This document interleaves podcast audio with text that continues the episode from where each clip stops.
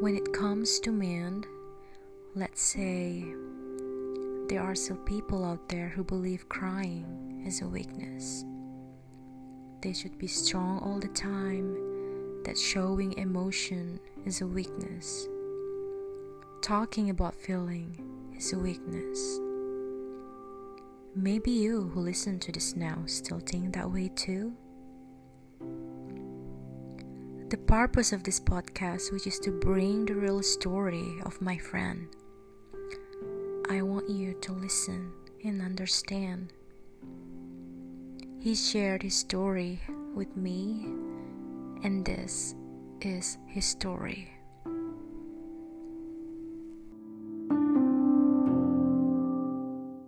Let me first introduce myself. Mm-hmm. I'm Aquil Quraishy. I am uh, all the way from Sri Lanka, which is a small island under India, surrounded by the Indian Ocean. So um, basically, let me start off by saying this is a book. It's a story that I'm going to unveil and dissect for you guys. So what I'm going to start do is basically I'm just going to go depth into what the book is. I'm going to open the book and dig into the chapters, as opposed to what we usually do, which is basically, you know, mm-hmm. look through a cover of a book. So basically, this is what it is. So if I do start, my mom and my dad, it begins with two yes, people. Yes, sure. so, so basically, my mom um, is a, is a born um, Canadian citizen. She is... Her mom is actually a white um, mm-hmm. woman, and obviously her dad is basically a migrant from Sri Lanka who obviously came into Canada and, you know, met the love of his life and produced um, the offspring, which is my mom, obviously. But my dad, on the other hand, is basically a very traditional, um, he was well thought about his culture that he represents as an Indian citizen in India.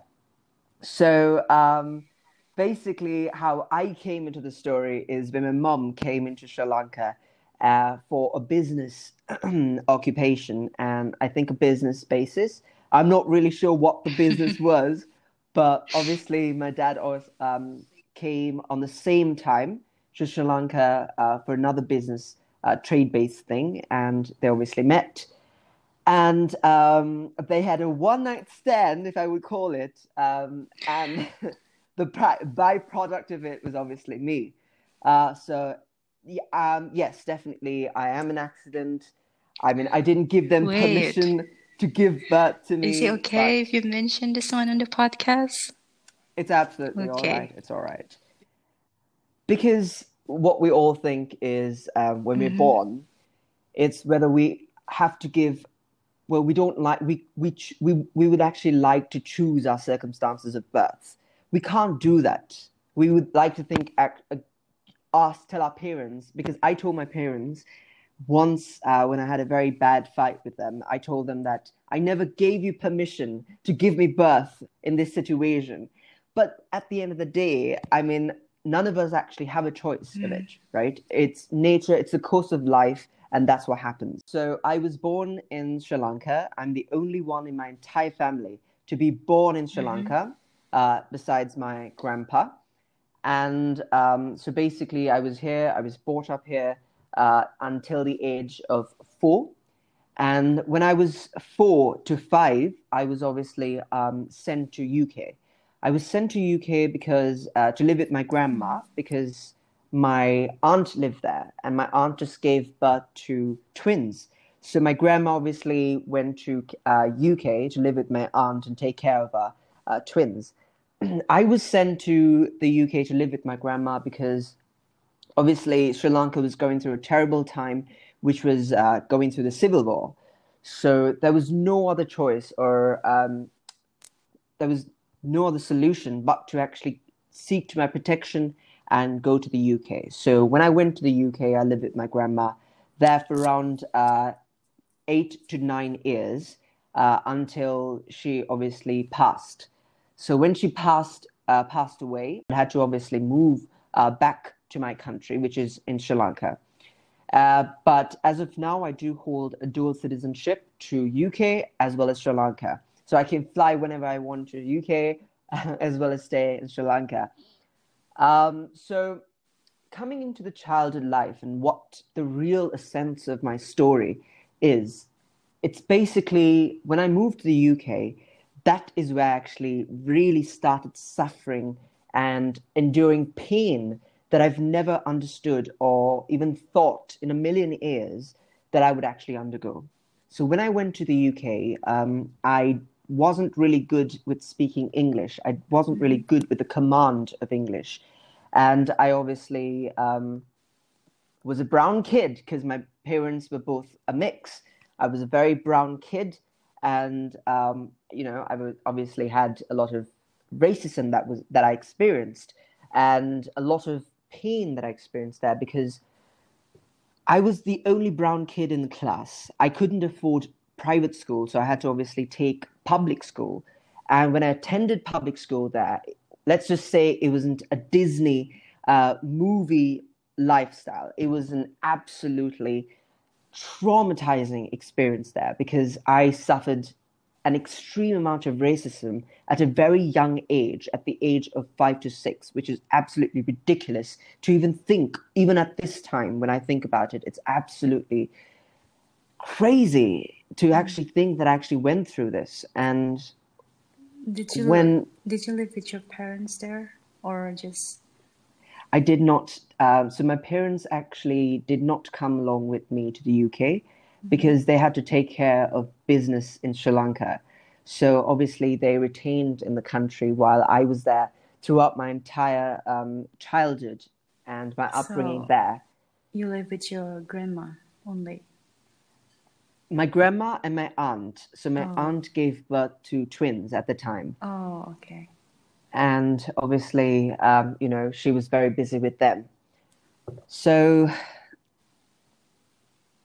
I was basically taken, I, I mean, I was in public school and um, I was really interested in sports. But when I joined sports, I wasn't necessarily able to um, really participate in it and do much because I was bullied. Mm-hmm. And just on the base of my skin, just on the base of, of me being a South Asian kid, a mixed kid, I was bullied on that essence. And mm-hmm. Obviously, um, when I there was an instance where I used to constantly get bullied, not phys- not verbally, but physically. And I used to come back home with a bruised face and blood all over splattered on my face because I got beat that bad. Mm-hmm.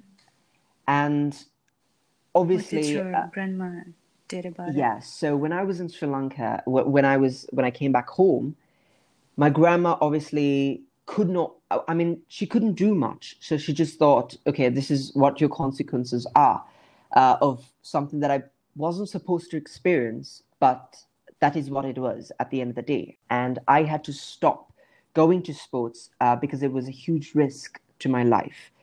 And I wasn't able to really participate in sports or do much there because of the excessive bullying that I experienced. And that is a part of school as to why I used to get bullied because of the skin color of my skin. I used to get, um, I wasn't able to stay in school for much longer. As soon as I finished school, I had to come back running home because I was afraid that uh, some of the guys there, I mean, school kids mm-hmm. would actually take mm-hmm. me and bully me, hit me, beat me, because it really leaves a trauma in your, in your skull. And mind you, I was young at the time, and these are kids that are in intermediate uh, levels of class. So they were very older, they were teenagers uh, beating me because of the color of my skin. And obviously um, there was a time where two of the kids actually took, held me from my leg and placed me nearly putting my head into a tub of the toilet water. Mm-hmm. So it was really trauma- traumatic. The school life there was really traumatic uh, because of the sk- color of my skin. The life back home uh, with my grandma and aunt wasn't quite um, happy, wasn't quite a very interesting, um, a very securing um, family for me to actually go back to, because um, my grandma is a very white lady, and she didn't necessarily like the choices that my mom made. So she did not like um, the fact that I was biracial. So I was a biracial child. It is not my fault. Mm-hmm. It is not my fault that I was in an accident. It is completely not my fault. But um, the circumstances is that my grandma obviously did not uh, like it, and she obviously expressed it very clearly with her actions and uh, her guidance as she as I grew up with her. And so did my aunt. So my grandma prioritized at all times her grandchildren that came out of uh, my aunt, because they were fully white. Um, they were white children, and I was obviously a biracial child. And basically, um, I was biracial. My grandma didn't necessarily treat me as well because of my skin.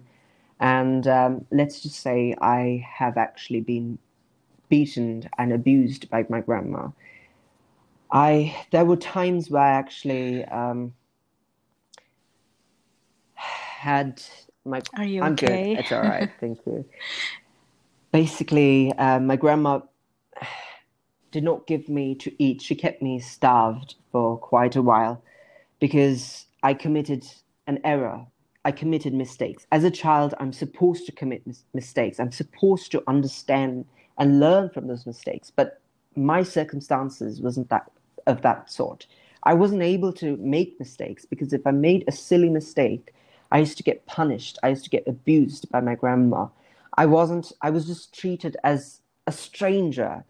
And I lacked that love. I lacked that that security that a family should have. I did not have that. And I used to have a call on and off with my parents, um, all the way from such a big distance, all the way from U K to Sri Lanka. Each, every weekend, I used to have a call, but that call didn't necessarily last much longer because my mom didn't necessarily think I was a good, I was, I was, you know, a child.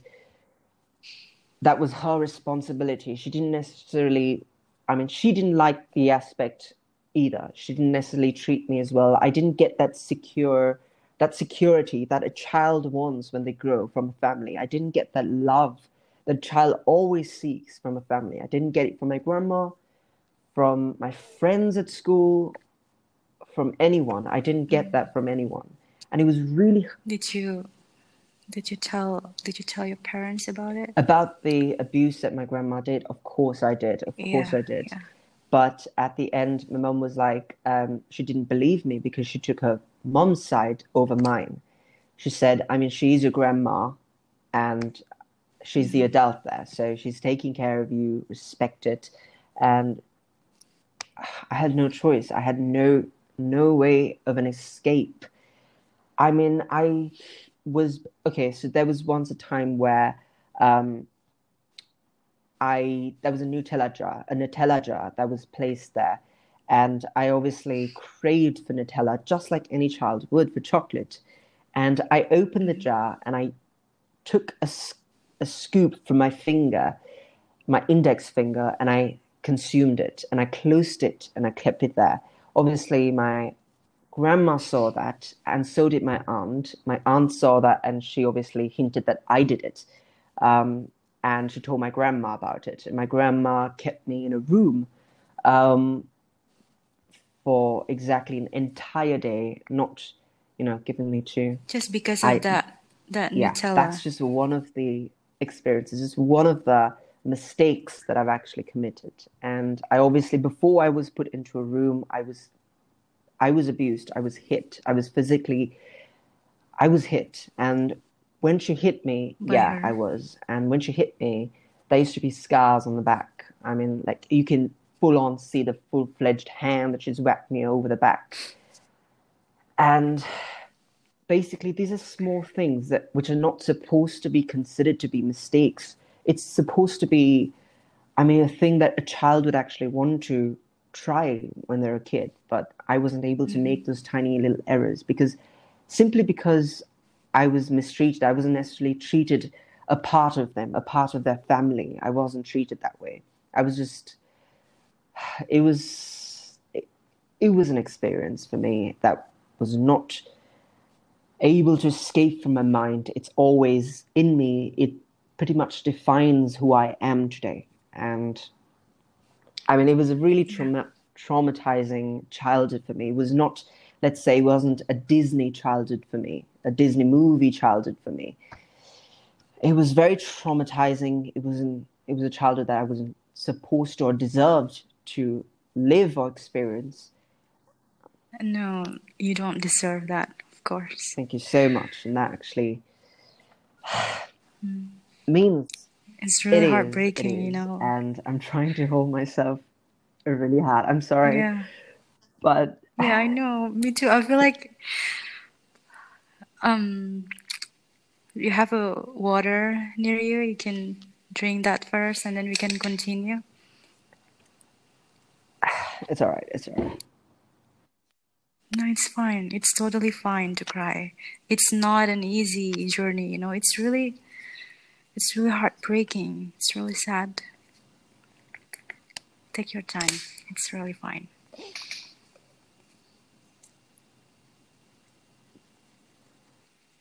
I'm so proud of you. I want you to know that. I want the world to know that. I'm sorry. It's fine. It's fine. It's really hard to actually think about all of that because it just comes like a cycle into your mind. Yeah. Sorry. No, um, so it's fine. Basically, um, that was one of the one of. If you don't want to continue, then no, that's all right. That's all right. Um, so basically, that was one of the mistakes that I committed, and I was punished for it in that manner. And basically, that used to continue for long periods of time, and the only two lives that I actually had was school and home, and I couldn't necessarily find happiness in either way. It wasn't it wasn't there, and I was a child. It was really hard for me. But mm-hmm. when I was obviously um, when I came to a life where I was able to um, so when my grandma passed, basically um, I was about to do my ordinary level, but I was young and I wasn't able to basically do much. I couldn't necessarily um, uh, basically come legally into the country because uh, because of certain issues. So basically, um, I had to come back to Sri Lanka uh, because my grandma was my grandma passed and she was my legal guardian, and I couldn't mm-hmm. stay there with my aunt. So I had to come back to Sri Lanka, and when I came to Sri Lanka, let's just say. It, everything just turned into something that was way worse because um, it wasn't a really good experience when I came to Sri Lanka because I was a person, when I came to Sri Lanka, I wasn't different. I was a person that shared the same color of the skin that every single bystander walked on the street. But I was mm-hmm. different internally. The way I pre- my personality was different. And the way I spoke was different. It was completely different. So um, that did not work well or mix well with society. And obviously the bullying just came right back at me, barking on me. I mean, when I started uni- uh, school, I was obviously bullied and made fun of. I was a- joking. I-, I was just a joker there because I used to be this person with, you know, the same colored skin that a- each and every single person there shared. But I had this accent, I had this personality, I had this um, perception, the way I presented myself. It was different. And they called it, according to Sri Lanka, he was being fake. I quote, fake. And they wanted me to be normal, be original. I mean, that was who I was. That's my question as well, mm-hmm. Kiki. That is exactly my question. But then I understood eventually when I grew the fact that it's because they themselves don't like change. That is human nature. Humans, in, no matter what, in a society, they don't necessarily accept change, even when, if they consider accepting change, it takes a lot of time for them to accept change. But until that, they're going to bark. They're going to shoot fire at you. They're going to shoot as much as shoot at you as much as they can uh, in order to bring you down to their level, make you. I mean, that's that's human nature, and you can't change anything about it. So I've been reverting towards the story, and let's just come back because I've just had an emotional roller coaster at the moment. I'm really sorry I didn't ex- ex- expect no, this. No, no, don't be. No, it's fine. So coming back to when I came to Sri Lanka, I obviously experienced a lot of bullying because of the way I presented myself, my personality, the way I spoke, um, and the way I commanded different situations. So when I obviously got through O-levels and A-levels, um, I started university. When I was there, I was before that. So when I was doing my O-levels, A-levels, when I was um, in the U K, I got very obese. I was very obese. I was very overweight. I was very fat, unhealthy. Let's just put into terms, ugly. No, you're not. Um, but I was. I mean, that's what I thought. Uh, when I didn't even want to look at myself in the mirror because I was that disgusted by myself. And I was bullied for who I was and the way I looked uh, because I was overweight in the university. I mean, when I came out of, um, for example, I came out of a lecture and I come out and the entire badge basically locates themselves around me and sort of, you know, says verbal abusive language to me, right, that are very sharp as, you know, knives that just pierce right through me. And then basically it came to a point where it became physical, where it was very dangerous for me. And I, had, I experienced, I knew the danger of it because I knew what I've been in that position before as well. And basically I had to obviously come to uh, the management and tell them about this. And when I told them about this, they obviously had, they couldn't do anything about it either because it's a private. How did they respond? Yeah, so they said um, their only solution there was basically to ask me to, as soon as they finished, as soon as I finished lectures, for me to come straight into uh, their premises, their workplace, and help them out, do something there, and then go back to your class whenever you have class. So that was the routine for me to follow because it was dangerous for my life as well because it was physical bullying. And I mean, it's the entire badge, right? So the university themselves can't necessarily fire or, you know, suspend the entire badge because that's going to affect their business as well, right? So because of mm-hmm. that, they obviously had to give me uh, an option where I can finish lectures and run straight into Uh, the office, the student affairs office.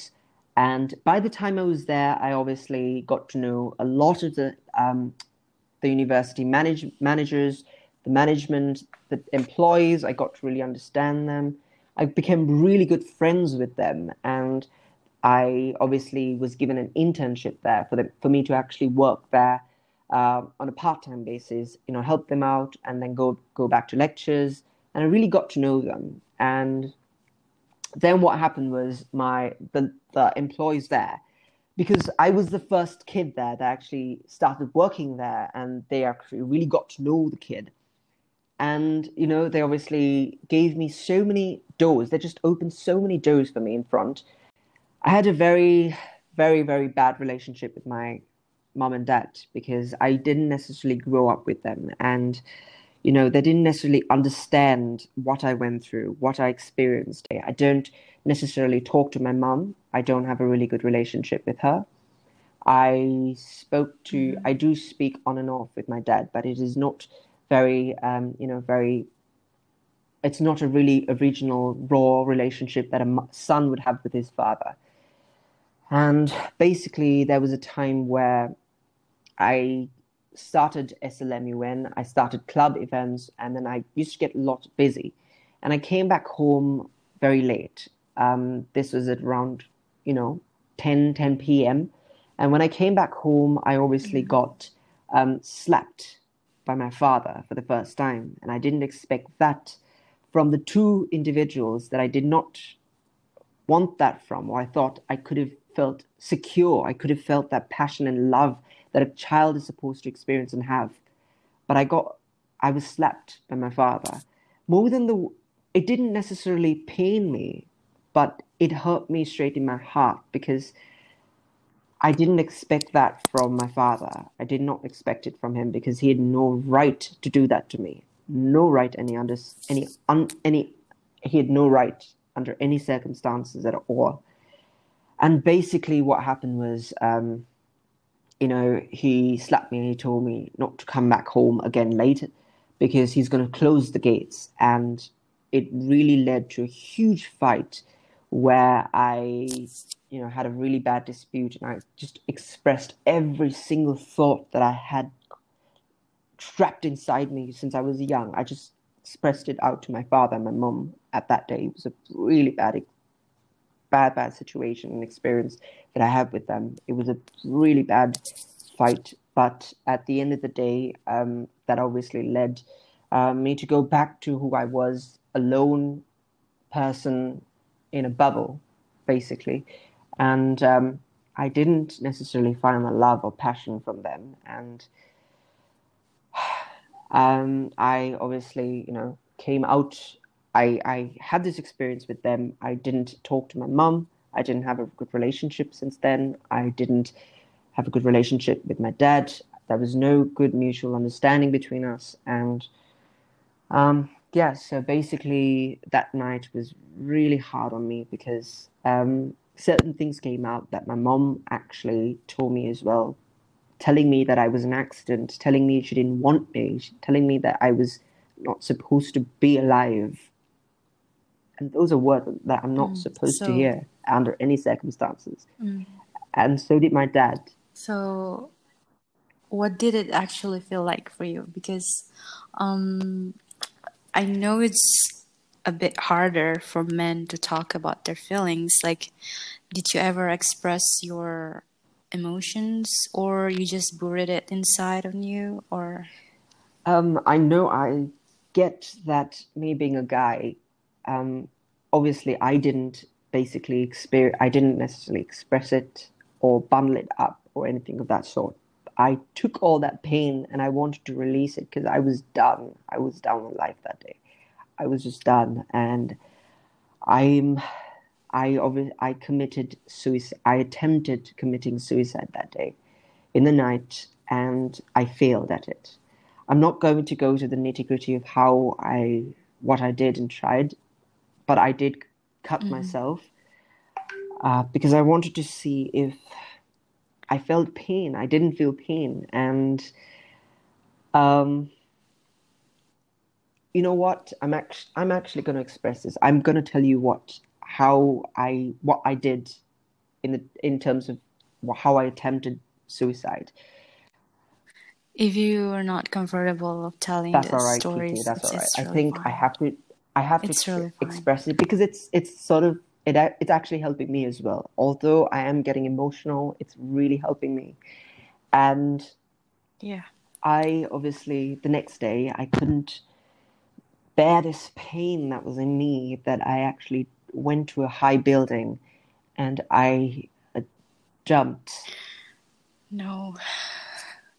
And when I jumped, um, this... a random stranger who was actually the security guy, he held my hand and I was hanging from the top of a building with one hand held by another person that I'd never met before. And I didn't feel anything at that time. I just didn't feel anything. He was trying to pull me back up, calling out and yelling, telling me, what are you doing? Come back up. I didn't even know the stranger. I just didn't hear anything. I didn't feel anything. I didn't, I didn't know what I was doing. All I knew was I just wanted to end this pain, end this life, because I wasn't deserving. This was a mistake that I was alive. This was a mistake. Um. And, this, and soon, I, all I knew was there was another stranger who came, pulled me up, and I was there, bawling out. I was crying because I didn't know what to do. I didn't know what I was doing. And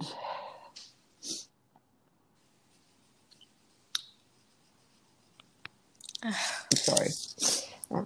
And next thing I knew, no. I was in a hospital And that's where I knew I had to change. I had to change because this wasn't going to do anything for me. I had to change my mindset. I had to believe in myself. I had to do something that was going to bring my life to something that was good and not just pain and suffering that is just going to lead to another traumatic, another, another end to my life. This is, I knew that was a time that I had to change myself. And I changed my mindset into believing that, believing in myself, not giving up on myself. And I knew at that moment that all I had in this world was me, myself, and I. That is all I had in this world. And that was enough for me. That was actually enough for me. Because I knew all I had was me. All my life, I've just had me. And I'm going to get through this. I'm going to get through this life. And I'm not going to give up. I'm not going to give in to my life. Give in to the pain and the sorrow. I'm not going to give in, give up. I'm just not going to give up on my life. Yeah. It's actually really nice to hear that words coming from you, because it, it was really heartbreaking, and it was really, um, it was a sad experience that I think no one would ever deserve to have that kind of story. um. Sorry, I'm really sorry. This is actually being no, quite no, an experience. No, really no, sorry. no, no, no. It was. Um, I hope that every audience who would listen to this, um, maybe it would really help for the people who are suicidal, or um, simply comforting them if they are feeling at the same, the same thing like what you did. And I hope they didn't do it, and they would not do it. Yes. So, um, what stops you? I mean, what's the strategy you did to overcome and get over that? From all of that, the main strategies that I implemented was to believe in yourself, because no one on planet Earth is going to mm-hmm. believe in you I but yourself. That. All you have is you, yourself, and yourself only. And the second most key thing is never give up on yourself. Never give never. up on yourself. And those are the two main things that I th- that has really helped me and has given me a sense of purpose in life and really brought happiness into my life. Mm-hmm. Other than and that, do you have always, like a, yeah. maybe a person you... Yes. And it... The most important curve that happened in my life uh, that gave a curve of positivity from all the negative things that I've experienced is my soulmate. And she is an absolutely extraordinary person that I've met that is completely out of this world. And I'm so happy and glad that she's in my life. She's four years much older than me, and she really, you know, helped me. She she defended me. She was the first person that defended me for who I was. She accepted me for who I was, and she encouraged me to do more, do do things. And this just changed my perception. This just changed and reverted me and kept me busy. I started traveling with her down uh, around the island, around the world, to be quite mm-hmm. honest. Um, I mean, she encouraged me to go to Bosova Moon, which is, this is where Kiki comes in play, because um, she made, honestly, Kiki, and not even kidding, you just made this experience such a blissful, amazing experience for me. And that was the first time I actually traveled alone to a different country, doing something with a purpose. Really? To it. And I'm really thankful, because you just made that experience such an abs- amazing experience to keep into my life, keep my portfolio no. of experiences that are positive and happy.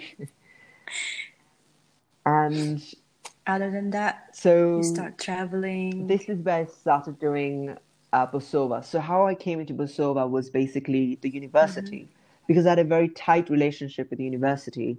Um, they got in contact with S L M U N, which is Sri Lankan Model United Nations, and they wanted me, they nominated me uh, on a on a paid experience for me to actually go to Bosova and experience that, and you know, represent Sri Lanka. And it was a huge wow. experience. And it's really cool.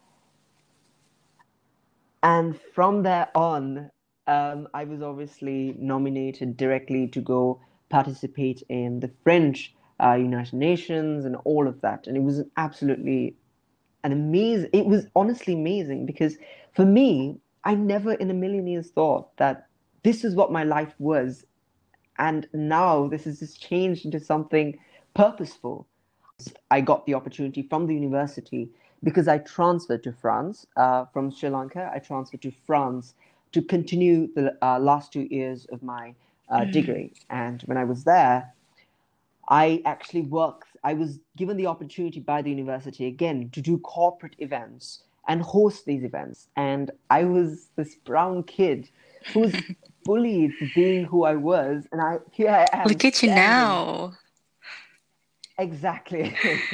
So where are you now? Are you in France or in Sri Lanka? Right now, right now I'm in Sri Lanka, because as soon as I finished my degree in uh, France, I came back to Sri Lanka and I got the opportunity to work at the moment.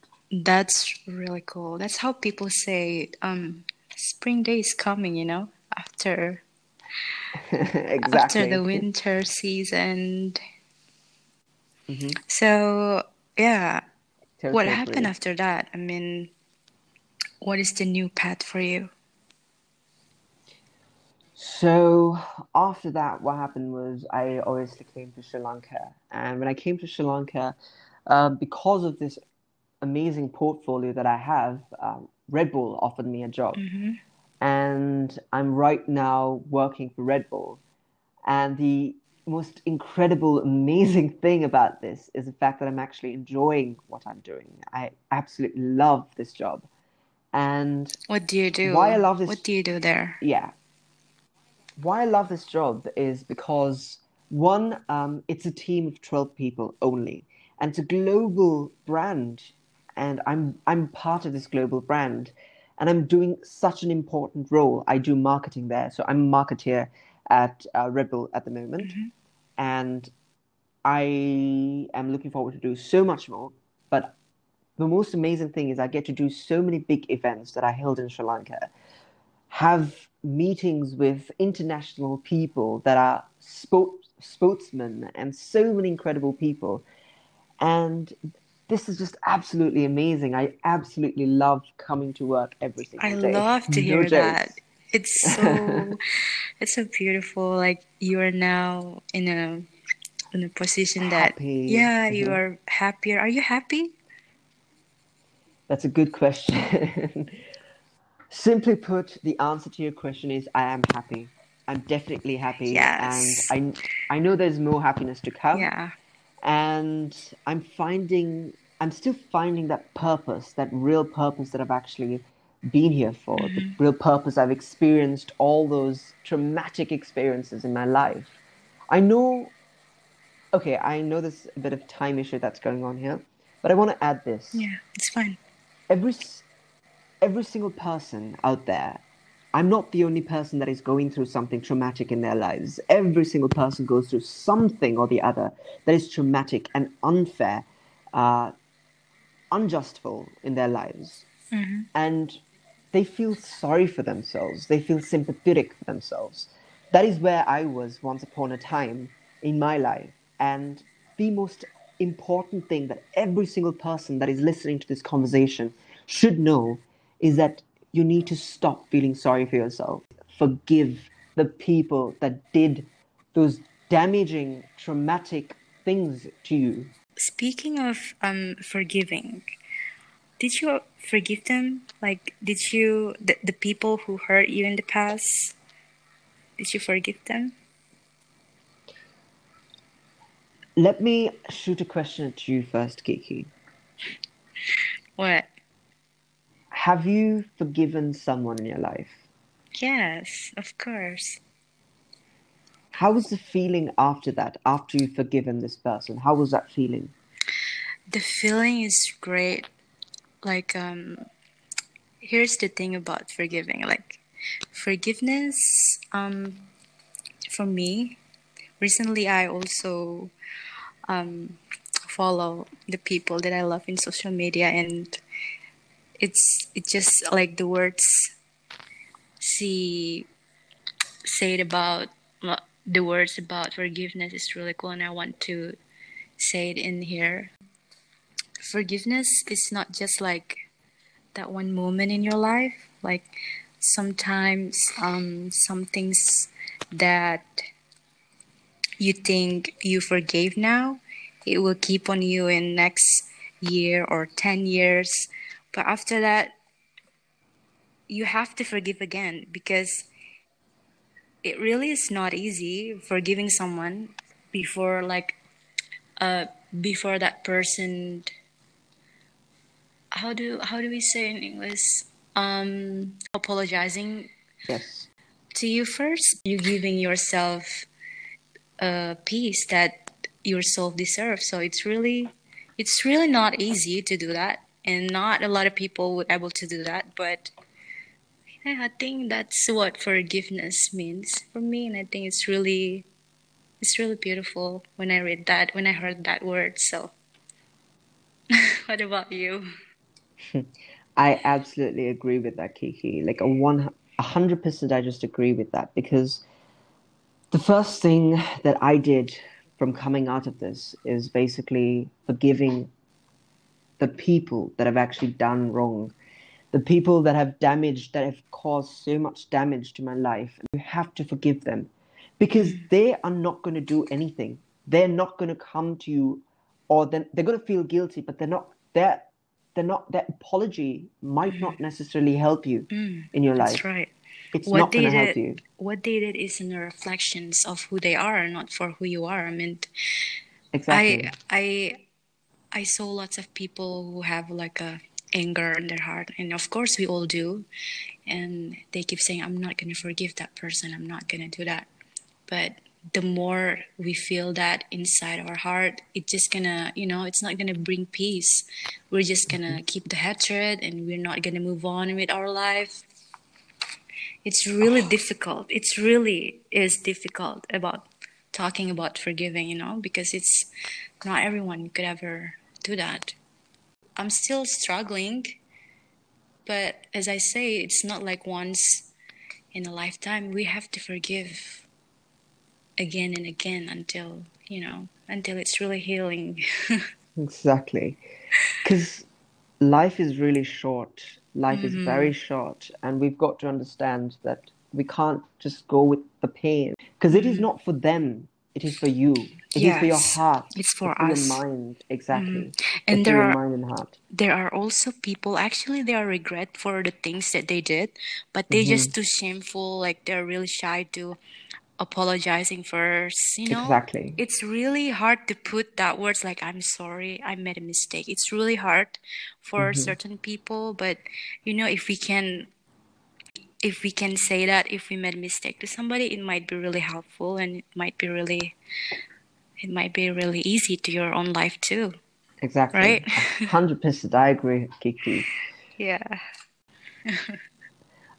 And another thing I have to touch is ba- is basically, um, I think a lot of people actually knew that mental health is something that is really important, mm-hmm. and is a mm-hmm. clinical condition, is when we hit um, Corona and all of us went into quarantine. We saw it everywhere in social media, myself, self-love, what is it? But if we truly understand what it, what it's like to forgiving ourselves, to give space for ourselves, it's really important. I absolutely agree with that, Kiki. I'm clinically diagnosed with depression, and it is very episodial. So it is very dangerous, because I mean, it is out of my control. It's involuntary. The, you might see something that is similar to whatever you've had a traumatic experience to, and it all revolves around that. And you have sudden moments flashing on your on your forehead, like on your head, and then you go completely depressive.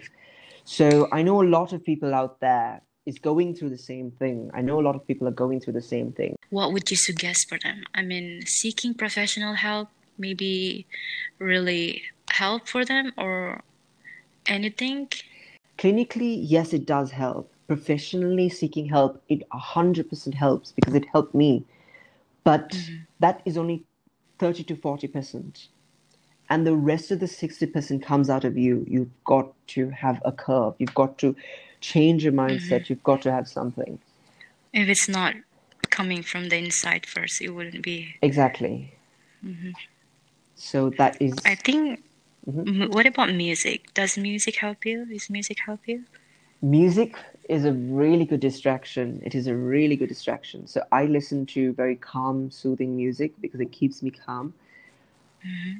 But at the end of the day, what I personally think the best thing that anyone at this point perhaps is going through that or whatever it is, is to find someone, find someone and just express every single ounce of what you feel and what you're going through. Just express it yeah. to someone. Like what you do right now. Exactly. And I, trust me, I did tear throughout the entire um, conversation, but it was a relief. It was it was mm, tears I'm of glad.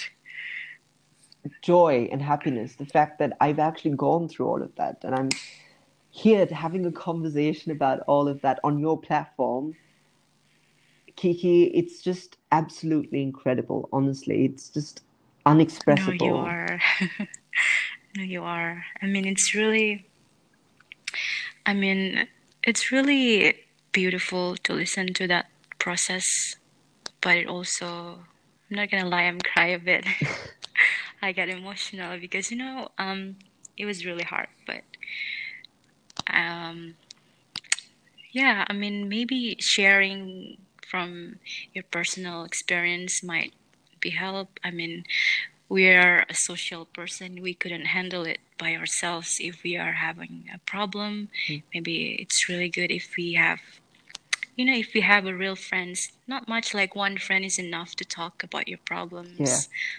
For my audience who listen to this, um, it's really important to speak yourself, telling about your story, seek help, professional help, everything that might helping you. Maybe like Aquil, listen to the TED Talks and the music and just everything. Everything might help for you, so.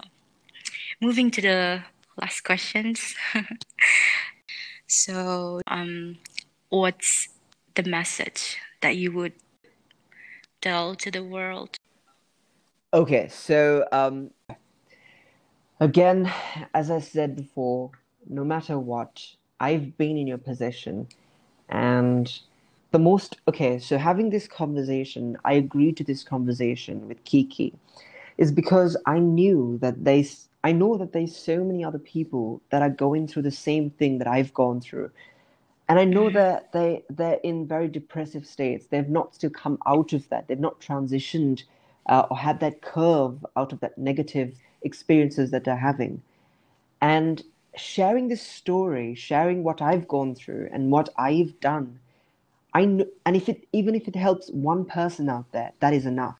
Because, I mean, all that matters is that that person would actually know that someone else is actually going through the same thing, has gone through the same thing, and actually come out of it, out of that negativity, out of that pain, that sorrow that they feel. I mean, that is enough. That is enough for me, because I know the fact that I'm actually helping someone, and that in itself gives me a sense of purpose. Because know that every single thing that you go through in life, every single experience that is negative or positive in your life, you're experiencing it for a purpose. Know that.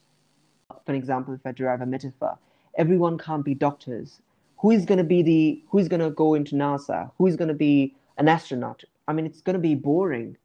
So you have to know mm-hmm. that every single person is different. It's a salad bowl.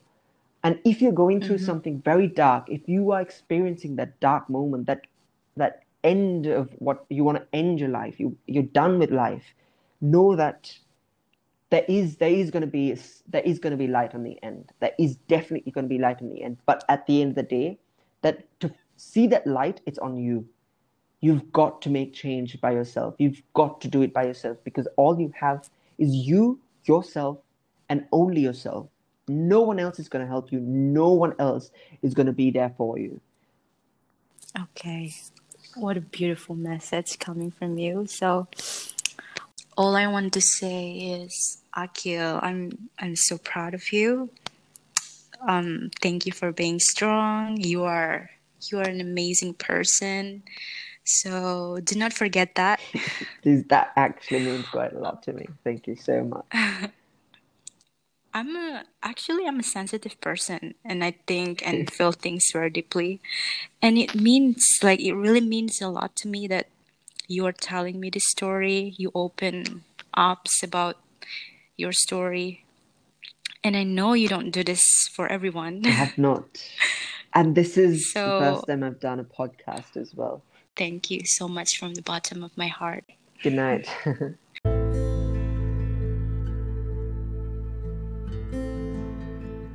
There's a good line in a movie I watched last night, and it says, if you can't stop the rain, stay in the rain together. I sometimes think that my life is so difficult, but not after I try to listen to people's story. It makes me feel good, not because they are struggling more than me or their problem is bigger than mine, but it's more to a, ah, I'm not the only one here. It is a tough life to live.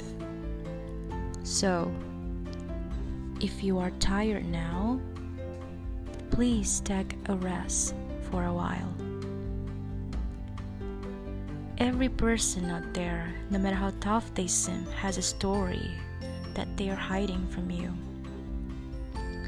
You just never, ever know. So never assume, or at least try not to.